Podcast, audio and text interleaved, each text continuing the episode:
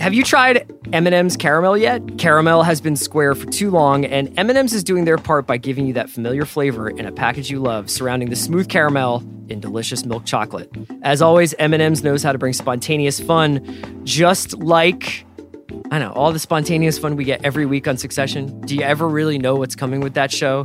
So it's just like bang. Succession is an M&M in a lot of ways. With M&M's caramel, we can all agree that caramel is more fun than ever. Go grab some M&M's caramel today and let your taste buds go for a ride. Today's episode of The Watch is brought to you by Navy Federal Credit Union. Navy Federal is proud to serve over 8 million members, including active duty military, the DoD, veterans, and their families. You'll receive a lifetime of membership benefits with Navy Federal, and you can easily access accounts, transfer money, pay bills, and deposit checks with the Navy Federal mobile app. Visit NavyFederal.org slash watch for more information. Call 1-888-842-6328 or download the Navy Federal Credit Union app. Message and data rates may apply. I need support staff to clear the room. Stand up and walk now. Hello and welcome to The Watch. My name is Chris Ryan. I am an editor at TheRinger.com and joining you today, it's just me. It's me and Kaya. I'm calling in from my uh, mom's house in Philadelphia. So shout out to my mom. Shout out to Philadelphia. It's humid here. And we are going to talk about Succession in a little bit with Jason Concepcion. It's the audio from our Succession after show, Number One Boys, which you can watch every Sunday after the uh, East Coast airing of the episode of Succession. Last night was a banger, and me and Jason talk about that extensively. You can watch us on Twitter on the Ringers. Well, actually, it's on the Watch Pod Twitter feed, I believe, on Sunday nights, and then you can also catch us on YouTube. So whichever for your viewing pleasure you want to do, every Sunday, I guess at like around seven, it goes up on the East Coast. So check that out. And it was an amazing episode of Succession. And it kind of hit me last night, Kaya. I've been out of the office for a few days traveling, so I've had a lot of time to catch up on stuff and get ahead of stuff. And we're having kind of an amazing little TV moment right now. Here are a couple of things I'm watching right now. So we've got Succession, obviously one of the best shows on television, having a remarkable second season, which is often challenging for some shows. That's buttressed by Righteous Gemstones on Sunday nights, which I thought had its best episode last night, which was a flashback episode that featured young Walton Goggins. It was still played baby Billy Freeman, but played by Walton Goggins. And a lot of it had to do with the sort of the Gemstones matriarch character played by Jennifer Nettles, uh, Aimee-Leigh. And there was just an amazing musical sequence in it. It was hilarious and it was also like really heartfelt. And it was a real st- like extra gear for that show that I didn't even know that it had. So that was awesome. And also, you know, The Deuce is back. So you've got those three shows on HBO. I think people are still catching up with The Boys and Mindhunter, which were exceptional shows. Mindhunter was, I think, it's going to be hard for it not to be my favorite show of the year, but I'm, I'm open to anything happening. But people are catching up with The Boys. People are catching up with Mindhunter. You've got Righteous Gemstones, The Deuce, and Succession on HBO. And then two new shows that I just really, really, really wanted to recommend. One of which is Unbelievable, which came out this week on Netflix. And Kaya, I know you watched a couple episodes of this too, right? Yes. So this weekend, I did not watch Succession. I have not seen any Righteous Gemstones. Still working on Mindhunter, but I did watch five and a half episodes of Unbelievable. Five and a half. So I watched three. So for people who don't know what this is, it is uh, a show from Susanna Grant, who wrote Erin Brockovich and is a TV screenwriting veteran. And she worked with Michael Chabon and Ayelet Waldman on the scripts for this show, which is based on reporting that was originally published by ProPublica and the Marshall Project. And it chronicled the hunt for a serial rapist in Colorado and Washington between 2008 and 2011. And the show itself stars Kaitlyn Dever as a woman named Marie Adler, a young woman named Marie Adler, who's the victim of a rape. And these two extraordinary performances from Toni Collette and Merritt Weaver as the investigating detectives in these different counties in Colorado who find out that there are some similarities, some through lines between their cases that they're working on, and they they join forces to try and and find this perpetrator. And um, there's a lot of different ways we can unpack this show, Kaya. Uh, why don't you tell me actually first, like, what did you think of the episodes that you saw? Yeah, so I um I was assigned to read the story that this show is based on back in college for one of my journalism classes. So I already have a little bit of familiarity with the plot itself and kind of like understand the beats of it. I oh, re- that's interesting. So you're almost looking at it as like an adaptation. yeah, exactly, exactly. Um, but I That's interesting. Yeah. Yeah, but I mean, I really enjoyed it as much as you can enjoy content like this. Um, so yeah, I watched five and a half episodes. I'm at a half because it was like 12 a.m. last night, and I was like, I need to go to Yeah. bed, and I'm not going to be able to sleep if I watch any more of this. As a person who is living alone in a one bedroom apartment, I was like, mm, I'm going to turn this off now. Right. Um, I can imagine. I mean, but I would you would you say I was wondering about this like I watched it with my wife and we were kind of like uh, we were a little bit hesitant to like dive into it just because you know you get to the end of a week and you're sort of like well what what would be enjoyable to watch? And I found it very like obviously trenchant and uh, demanding but not necessarily punishing. Like it's not exploitative at all Yeah, I agree. And I think it has a lot of like moments of lightness that make it a lot more watchable than something say I think it's the most obvious comparison to this show is probably Mindhunter, right? Because they're both yeah Netflix. that was what I was gonna say Yeah, so they're both Netflix. They're both like crime dramas, like procedurals. And I think the difference here with Unbelievable is like I think Toni Collette brings a lot of like comedy to this almost in a way that still feels respectful to the story. Yeah, well, in a lot of ways, I mean, so Merritt Weaver and Toni Collette are complete revelations in this show, and I would recommend it to anybody listening to the watch who's like enjoyed some of the crime stuff that we've talked about in the past. Give this this show a shot. The, the characters sort of show up in succession over the course of a couple of episodes, so it really isn't until episodes three and four when you really have like the full mix of of of actors on screen at any given time. But that being said, like if you're a fan of detective fiction, if you're interested in cop dramas, uh, Collette and Weaver are, amazing in this show.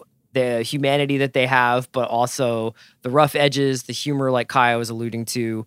It's just like this incredibly nuanced and new read on kind of the old detective buddy cops trope. And they're not even like buddy cops, like they're just detectives trying to work through a system. And meanwhile, Kaitlyn Dever's character, Marie Adler, is trying to make her way through a system that's basically turning her from a victim into a perpetrator. I mean, they're they're charging her. She gets charged early on. This isn't a spoiler, really.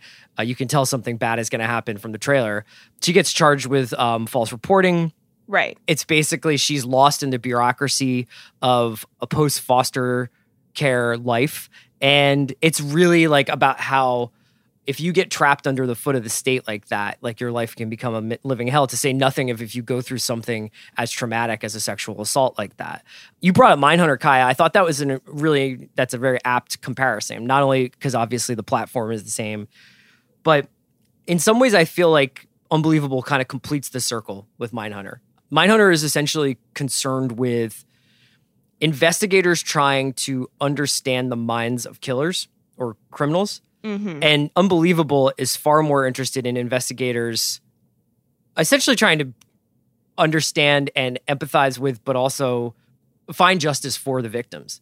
And I think oftentimes, like when you're watching a crime show, the victims can be uh, really they're really manipulatively used in shows. Like you think about like Broadchurch, you think about the Andy and I've talked before about like the bad news relay, like how you'll know something bad has happened to a character and it gets really drawn out so that you are like the emotion is sort of ramped up and ramped up and ramped up so that when this person finds out what you already know as a viewer it's like that much more tragic because you've you've been anticipating it for a while. That kind of stuff doesn't really happen on unbelievable. It's very naturalistic.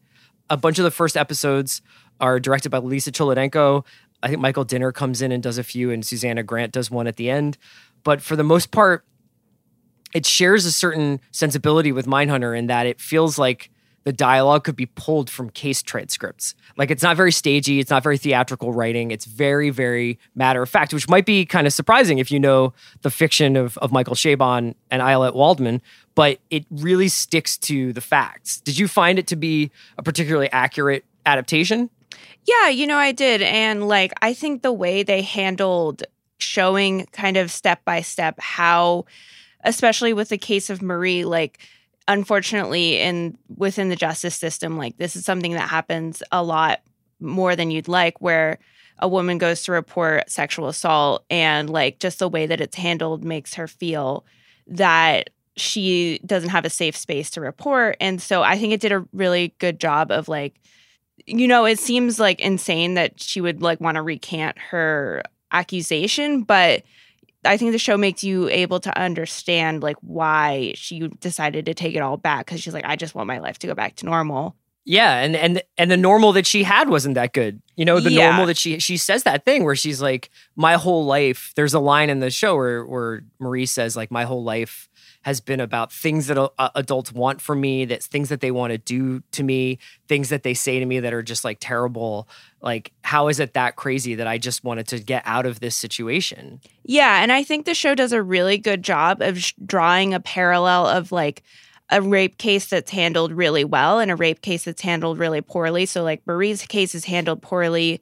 The male detectives aren't respectful of her. They keep making her want relive the trauma over and over again. The nurses aren't very like they're just trying to get through their job.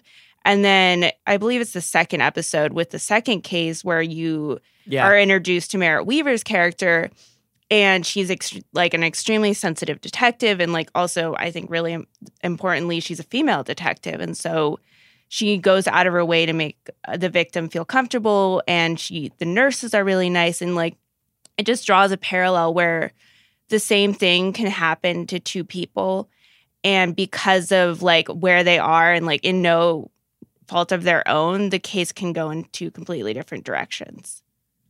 Yeah, and the juxtaposition of those two cases is is really where I feel like this show starts to take flight. And it kind of reminded me a little bit of The Wire, which did such a good job taking uh, obviously depicting things that were happening on both sides of the law, but showing the similarities of the bureaucracies and the infrastructures around those environments. This show does this with different ways of handling uh, criminal behavior and victims' rights, right? So when Marie goes through this process with these male detectives, everything is about like expediency, about kicking the tires on whether or not she's telling the truth, about not wasting their time. They're always saying like my job is to protect the public and if you're taking away from that time like if we have to sit in this interview room talking to you that's a waste of our time unless you're telling the truth and then basically as soon as the the case presents any challenges then they immediately like resort to the idea that she's making it up. It can't just be that it's a particularly remarkable case. It's just that oh no, it couldn't be because it doesn't check these five boxes. It can't happen. Whereas when Merritt Weaver gets involved, when her character gets involved with a case in the second episode, like Kaya's saying, it's never explicit. No one ever comes out and says, "Well, because I'm a I'm a I'm a female detective. I obviously have like a lighter touch with these things, or I understand the psychology of somebody who's been through this." She just does her job. She just does her job in a different way. And the sensitivity and the warmth with which she treats the victim, and also the curiosity with which she goes through the case, even though she's just as demanding as the male detectives, even though she's just as uh, exacting, and even though she also is cares about expediency and efficiency and making sure people are doing their jobs, it's just about like their goals are just slightly different. And I, you know, I can't recommend this show m- more highly. I mean, it's it's such a great accomplishment on its own, but it's really interesting if you've come off of watching Mindhunter to get this kind of 360 view of things. Yeah, this is honestly probably one of my favorite things that Netflix has put out in a while.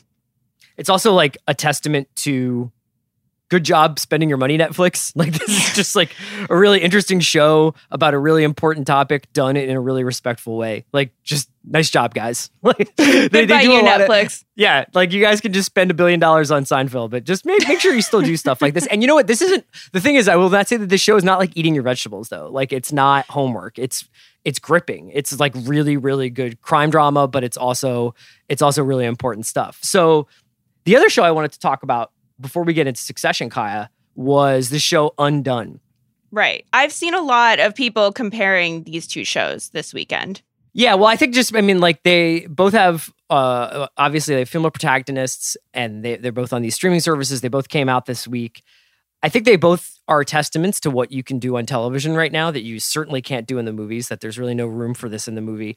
I would say that both of these shows, there's this um I we did a rewatchables 99 about this movie, The Insider. Uh, I, I would hope a lot of people listening to this have seen the movie The Insider. It's this Michael Mann movie from 1999, and in the movie, Christopher Plummer is playing Mike Wallace, the 60 Minutes journalist, and he has a line when he's describing these people one of whom he's about to do an interview with on television that's going to be a huge scandal and and he says somebody's making fun of the people and he says they're just ordinary people under extraordinary pressure and that is my favorite kind of drama i mean we talk a ton about superheroes and star wars on this show for good reason because we love it and also because it's the co- sort of corn of the realm right now and it's what's driving this industry is that kind of franchises about superheroes and about space and about the the almost this escapist kind of entertainment, but great drama comes from depicting ordinary people under extraordinary pressure. You get that in Unbelievable, and you get that in Undone, which is this. I'm breaking my no drawing rule here by recommending this, but this is one of my favorite shows of the year too. It's created by Kate Purdy, who's been working for like 10 years as a writer on TV and, and worked on Bojack Horseman. And the creator of Bojack Horseman, Raphael Bob Waksberg, they created this show and it's directed by a guy named Hisko Hulsing and it is rotoscoped. So rotoscoping is a style of animation, I guess that you could call it, where essentially you take actual filmed footage and then do animation over it. So this was most notably used, I, I guess, for me in two Richard Linklater movies, Waking Life and A Scanner Darkly. And I would say that that Undone has a little bit of Linklater's kind of lost at sea philosophizing, and A Scanner Darkly, which is this the other Richard Linklater rotoscoped movie, is based on the work of uh, Philip K. Dick, and I, I, think Philip K. Dick actually is also an influence on Undone as well. So the show is about this woman named Alma, uh, who is a hearing impaired daycare employee, who is just kind of trudging through life that is so repetitive and normal that it's becoming almost unbearably boring to her. And she has a fight with her sister they live in San Antonio and she has an argument with her sister and she gets Alma gets into a car accident and she goes into a coma and when she wakes up she can see she thinks she can see her late scientist father who is played by Bob Odenkirk and he uh, died years ago and is sitting in her hospital room and is like you have a special gift and I want you to use that special gift to investigate the circumstances around my death. His death had been thought to be just a car accident. He's claiming he was murdered. Turns out her special gift may be time travel. And over the course of the first few episodes, she starts to explore those powers, all while also kind of sifting through the wreckage of her own personal life, which includes a romantic relationship with the guy, a sort of tortured relationship with her mother, putting back the pieces to her, of her relationship with her sister, who is engaged, and kind of also trying to figure out her place in the world and whether or not it's better to live live a boring unexamined life or a tumultuous examined life, I guess. And there's a lot of stuff in here. There's a lot of, of stuff that they start to unpack with this show. It's a family drama, it's a detective story, it's science fiction. I think it's like a star making performance for Rosa Salazar, which is sort of strange to say about a rotoscoped production. But what happens is basically they're doing stuff with the rotoscoping animation that they never would have been able to afford, I don't think, in a regular television program. I don't think that they would have been able to do the special effects necessary to depict time travel in the way that they are in this show, or at least Alma's experiences of time travel. And that's not to say that they couldn't have done special effects or VFX to do that, but it almost wouldn't have been as effective because what happens with this rotoscoping is that the special effects feel like an extension of the reality. Whereas most of the time when you're making a non superhero movie that involves special effects, the special effects feel tacked on. They feel special in some way, in a way that kind of takes you out of the story. But that never happens with Undone. It you always feel like you are in this weird slightly altered version of San Antonio. They do these little details about San Antonio that are so fascinating. If you've ever been there, you'll recognize them. And Rosa Salazar is so good in this thing as somebody who has to act as like the audience avatar for you know the person who's constantly like what is happening what is happening i don't understand what's happening to me but also as the um almost her own antagonist because a lot of alma's behavior is self-defeating she has a lot of unforced errors a lot of self-inflicted wounds so she's almost the protagonist and the antagonist in this in this show. And I, I just think it's remarkable. I can't wait to see where it goes. I've watched five. We'll talk about it again once people have maybe had a chance to see all of it. But uh, it's just it's just such an interesting show. And one of the things that gets that gets into is whether or not Alma, who may or may not be dealing with relatively significant significant mental illness issues, and whether or not she actually is gifted with these essentially powers, or whether or not this is extension of her illness, or whether it can be both at the same time. So both those shows, that's a lot to watch right now. That's Undone, Unbelievable, Gemstone, Succession, Deuce is back, Boys is great, Mindhunter's amazing. That's a ton of stuff to watch. You heard it here first. Chris Ryan liked animated TV. I know. Who can believe it? You love to see it. Uh, standing up for people it. who love drawing. So uh, we're going to take a quick break, and when we come back, we'll have the audio from Number One Boys, the Succession after show that I do with Jason Concepcion. That's on every Sunday at seven o'clock on Twitter, on the Watch Twitter, and on YouTube. And uh, you you can listen to that audio here. We'll be back on, with that on Sunday. Thursday, I'm hoping to have a pretty cool guest, maybe from the Succession world. Tease tease. But until then, thanks for listening. Let's get into my talk with Jason after these messages. Today's episode of The Watch is brought to you by Kroger General Stores. Did you know that one in eight Americans struggle with hunger? Yet 40% of food produced in the US gets thrown away, and a lot of that food waste happens at home. When food waste is sent to landfills, greenhouse gases are released, so it's a problem for our planet too. But think about this.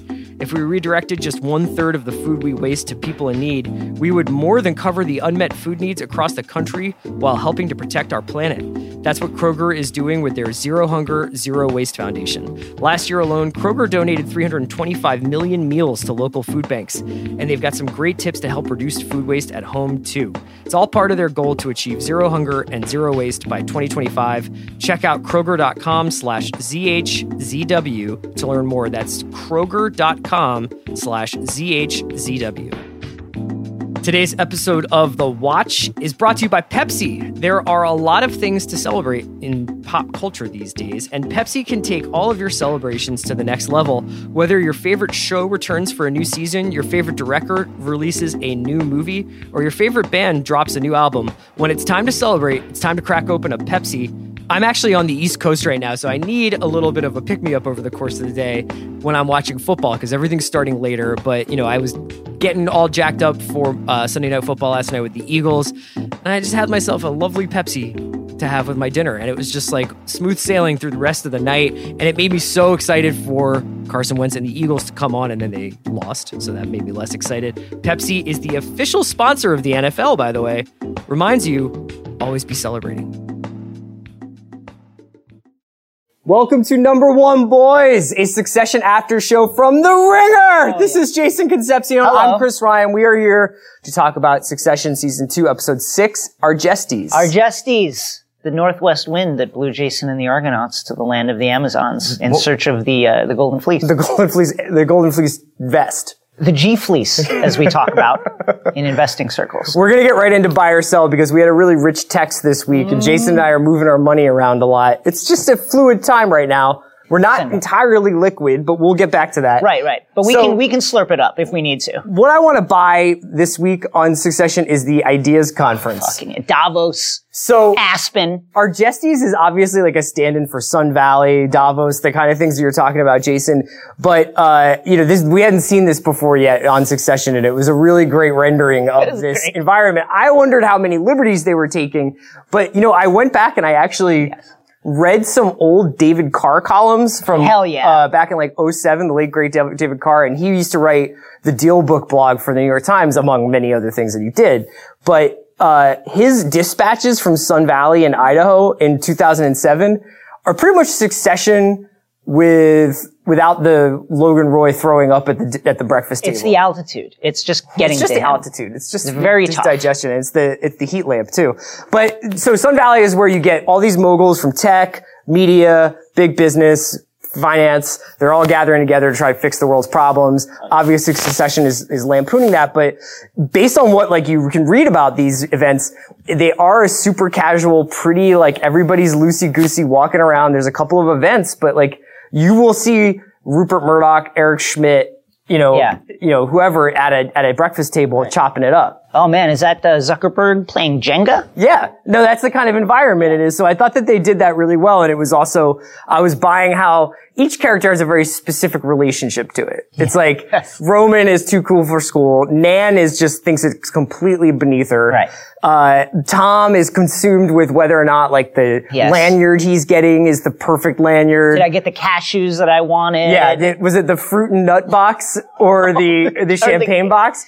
So there's all these events and stuff like that, but like Succession is so good at coming up with these reasons for all these people to be Yes. trapped with one another. And this was a great one because they've got a ticking time bomb with this story that's coming out about the cruise line and they need to get this deal done. So it turns almost into like kind of a heist movie. It's wonderful. I really love that shot of Kendall coming into Argestes and surveying like a landscape of all his enemies. Yeah. You know, all the people who have Yeah. a reason to put a knife in his chest. Sandy's there, Stewie's there. They're all there just waiting for the moment that the Roys and Kendall slip. really smart to get like you know we we we will talk a lot about Stewie on this episode. We lament the lack of of PT for Stewie. Yes. but the fact that a Stewie is just like there at these like random times is like the perfect way to build the world of the show. Like, like- the guy from Vaulter was at Argestes.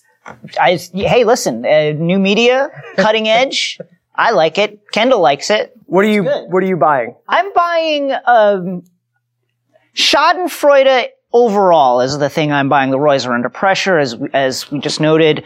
All their enemies are assembled here, and they would just love the opening to pour some shit on Waystar Royco. But I think I'm going to buy. Uh, more than that, I'm buying Rockstar and the Mole Woman. Yeah. So we get another wonderful Roman and Jerry moment uh, in this episode, and little different this time. Roman comes to Jerry's room with an offer, saying, "Hey, I'm the out front person, the rock star, the wild Tarzan, running around with my tiny little dick out, uh, making waves, making news. I'm stupid, but also everybody's looking at me, and you are." you know, you're like a, I think he says something like, you are like an extremely efficient and quiet filing cabinet. You make the numbers work, but nobody ever notices you. What if we team up? You're the CEO and I'm the chairman, or you're the chairman and I'm the CEO, whatever it is. What if we got together and made this work? Because, as Roman does note, she is actually on the papers if Logan should die this very minute. And she was like, I don't think anybody would take that seriously, but still. But still, legally speaking, there is a basis for Jerry being the person who would be handed the keys, at least in an interim basis. Yeah, absolutely. And that segues right into what I'm selling this week, which is Shiv and, Shiv and Kendall. Yeah. So I wouldn't necessarily call this a critique of the show. It's just a question I have of the show, which is what happens in these sort of intervening moments between, the interim moments in between episodes. Yeah. And episode four, Safe Room, we're left with this incredibly tender moment between Kendall and Shiv, where Kendall is like, it's not going to be me who's going to be the heir to the throne. And I would just hope that if it's you, you Right. look out for me because like I basically need taken care of.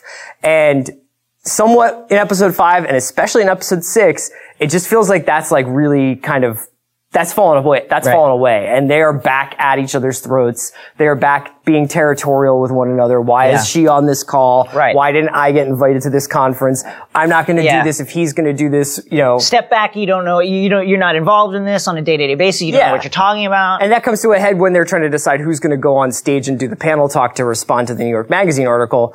But I kind of want to know what happened there, if anything did happen. Because if it's like, maybe Kendall has had second thoughts about whether or not he's so giving with magnanimous with his what he seems to be thinking is his inheritance. yeah, we also don't know like what his drug mixture was at that time. Sure. You know, like Yeah. what, or what is now. where he is on the cycle Yeah. of like using and not using and coming off of it. We also don't know how much time has passed. As we noted before, like I would love to know how much time has passed in Yeah, I think there's probably a way to map it out like seasonally, and there's like references. I think Nan references a date Yeah. To to Rhea later in the episode. we'll talk about that in a bit. But you know, I think that it would be kind of. Cu- I'm kind of curious to know how much time has passed from four to six, and whether or not we're supposed to intuit.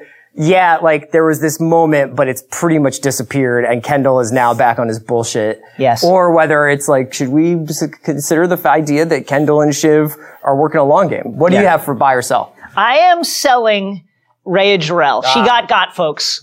Folks, we got her. pour out a bottle of your most expensive wine. Don't even hyper decant. I'm just gonna do Voss water. Is that okay? That's fine. Pour it right out into the street because Rhea, as the point of contact between the Pierces and the Roys, was involved from the very start of uh, this proposed deal by Waystar Royco to acquire PGM, and she has been pushing that deal with ever diminishing subtlety as Logan is raged, get this going, get it done, at least get them to sign a letter of intent. And it culminates in her calling Nan, urging her to come to our Argestes against Nan's will. And finally, that seemed to raise the warning flags for Nan. Whether it's um, the the suggestion that well, can't we uh, just sign the letter of intent today? That seemed to set something off for Nan. Nan got on a phone call with the family after having a phone call after having a discussion with with um, Rhea, and they gave Nan the power to do whatever she saw fit, and then somehow she came to the realiza- realization that Rhea She has obviously had her investigated. Yeah, she, she had, she had it. She knew her cell phone She's been- calls and everything. She's been double dealing. She was at Waystar HQ at that time, sometime in the past, talking to Logan Roy, and she comes out with it at the end of the episode. Is like, did you ever have a discussion with him? Mm. Like before we had our discussion, and but Rhea can't even hem and haw. She just hits her with it. Oh, you is that? Are you trying to figure out something that your lawyer would tell you to say? right. So like- she says, "I can't recall." Right? Yeah. and it and it results in Nan asking for her resignation and surely lawsuits to follow. Yeah, and this. the parallels between the Pierces and the Roys continue. Nan obviously views working for her as an act of uh, you're in the family, Right, that's it. and so she distinguishes Rhea by saying, in this in much the same way that Logan has done to Frank or done to a number of people over the years, is by saying. You know, you don't work for me, you work for yourself. Right. And that is actually just like objectively like, well, yeah, most people do.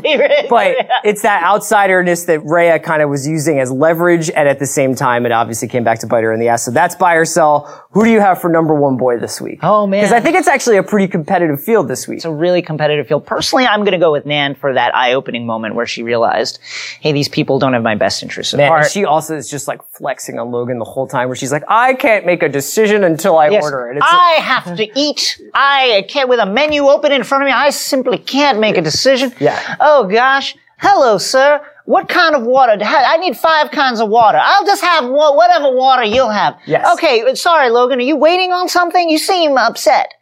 Uh, can and we then have at the end, when she's just like, she gives him like the Yeah. straight up blue blood dressing down. just the br- and the b- hard brush off. Yeah. Sir, get your get your dirty mitts off my company. I'm out of here, sir.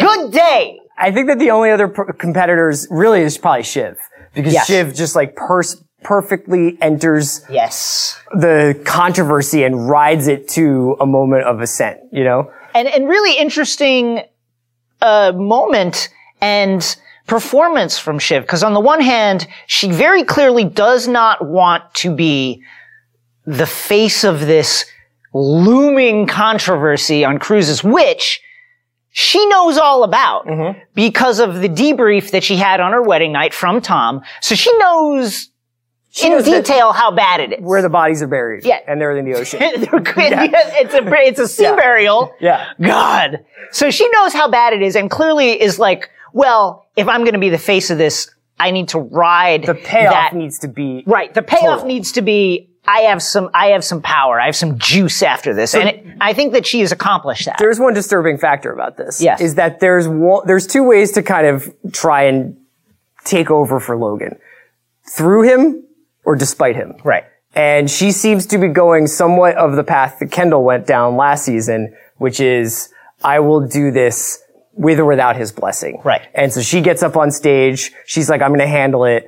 And she makes the dinosaur crack. Clearly pointed, even though she would, oh, oh, uh, I, I think I made it very clear that that was not She's about, also like, this is like the couple episodes in a row where Shiv's just like, can't you take a joke? Basically. Like she's screwed She with knows the what she's Pierces. She's, like, she's, she really pushes it. So let's, we'll split it this week. Number one boy, 1A goes to Nan, 1B goes to Shiv. Let's get into our biggest burn of Oh, the week. baby. This is a special edition of biggest burn of the Oh. week. It is all Stewie everything.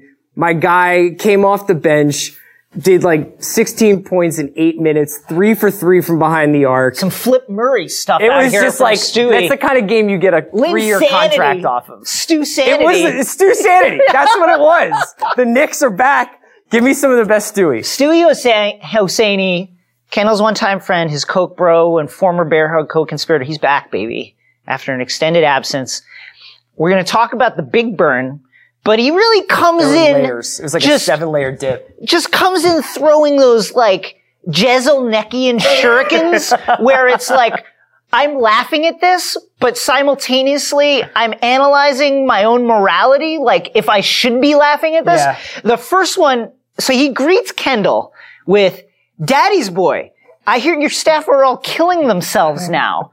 A reference, of course, to the ATN staffer who shot himself in the building, thus causing a lockdown. That was awful, but I guess also factually correct. Uh, uh, so on the merits, I don't know. I guess we have to give it, give him that one.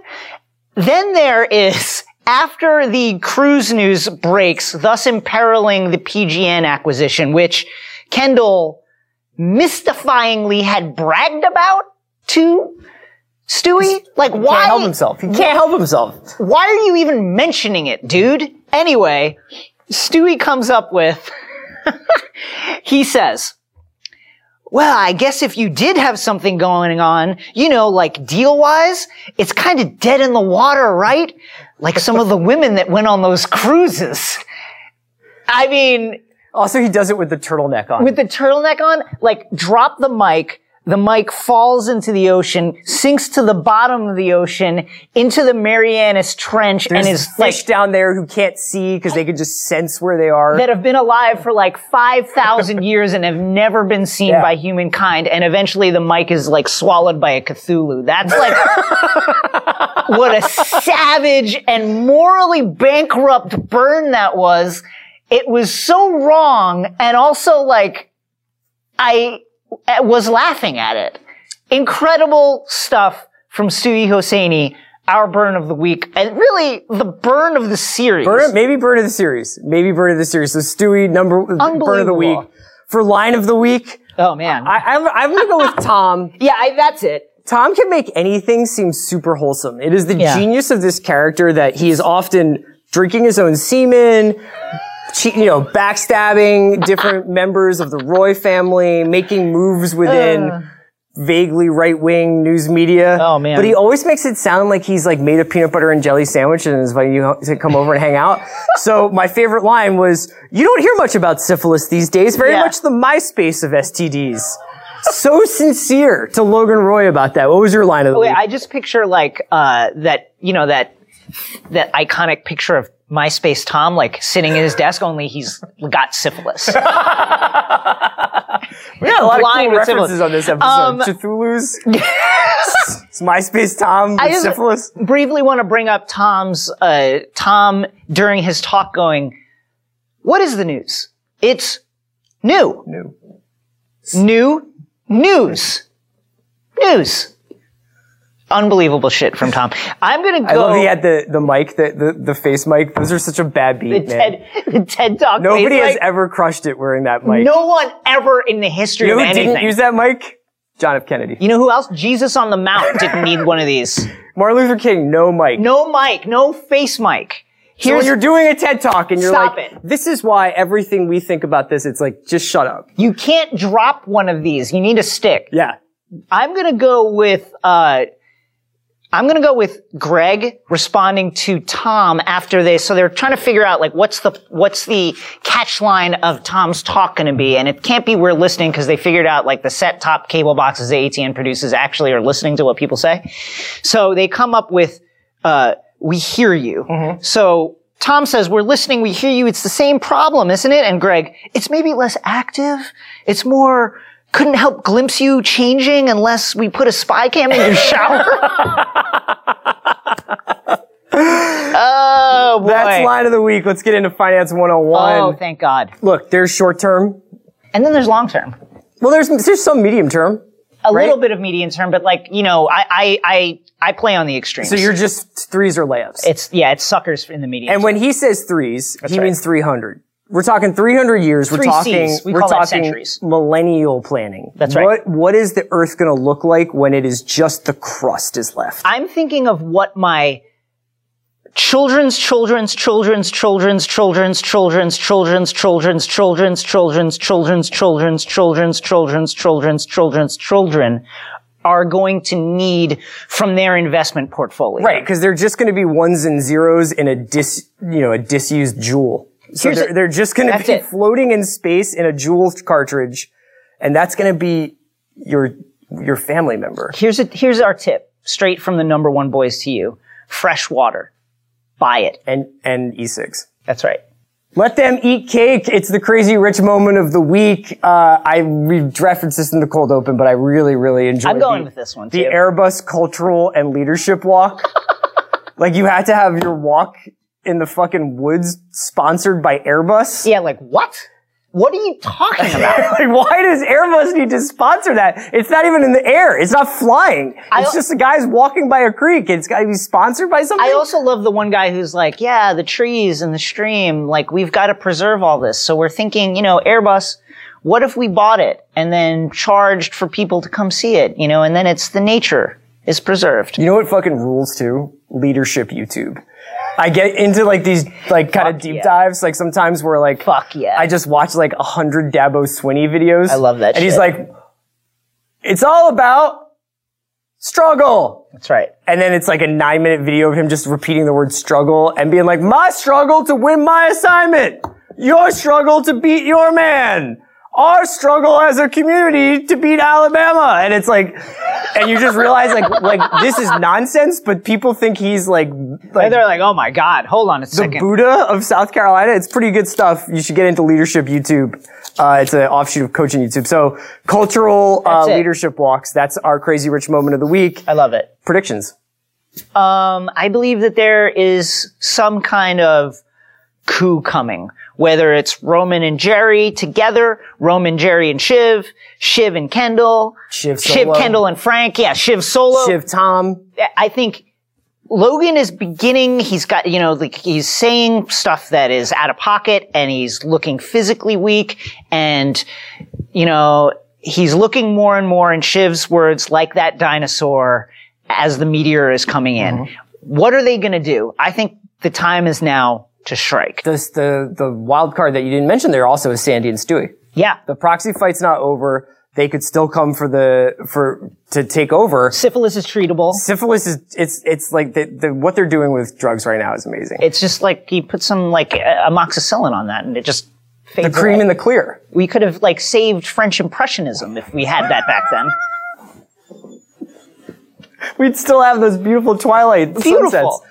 Uh, yeah, I think Sa- Sandy and Stewie are coming back. Yeah, they're because coming the because they if they can't buy Pierce, That's right. Unless that guy who had loafers made out of human rights activists, Right, uh, young MBS, whoever that guy was. who was just like the news, but but independent, but positive. positive. Uh, unless that guy comes back with a huge check for those for for for Waystar, I think it, they- they're very vulnerable right That's now. right. It's just a matter of which, if any, Roy winds up coming over. So we'll have to keep an eye out. But the coup is coming. We will be back next week after the East Coast airing of Succession in all the usual places: YouTube, Twitter, etc. For Jason, I am Chris. This has been Number right. One Boys.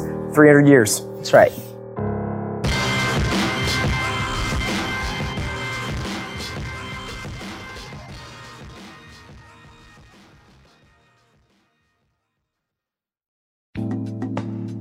Today's episode of The Watch is brought to you by Navy Federal Credit Union. Navy Federal is proud to serve over 8 million members, including active duty military, the DoD, veterans, and their families. You'll receive a lifetime of membership benefits with Navy Federal, and you can easily access accounts, transfer money, pay bills, and deposit checks with Navy Federal's mobile app.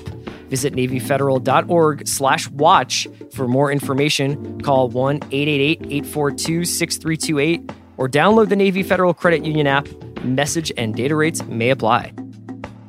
Today's episode of The Watch was brought to you by Pepsi. There are a lot of things to celebrate these days in pop culture, and Pepsi can take all of your celebrations to the next level. Whether your favorite show returns for a new season, like Succession, your favorite director releases a new movie, or your favorite band drops a new album, when it's time to celebrate, it's time to crack open a Pepsi. I drank Pepsi yesterday while watching the Philadelphia Eagles play the NFL football. I drank Pepsi as I was rewatching that last night's episode of Succession. I might go to the movies today and go see Once Upon a Time in Hollywood again and have a Pepsi while I'm at the movie theater. Pepsi goes with anything. I will say that Pepsi, the official sponsor of the NFL, reminds you to always be celebrating.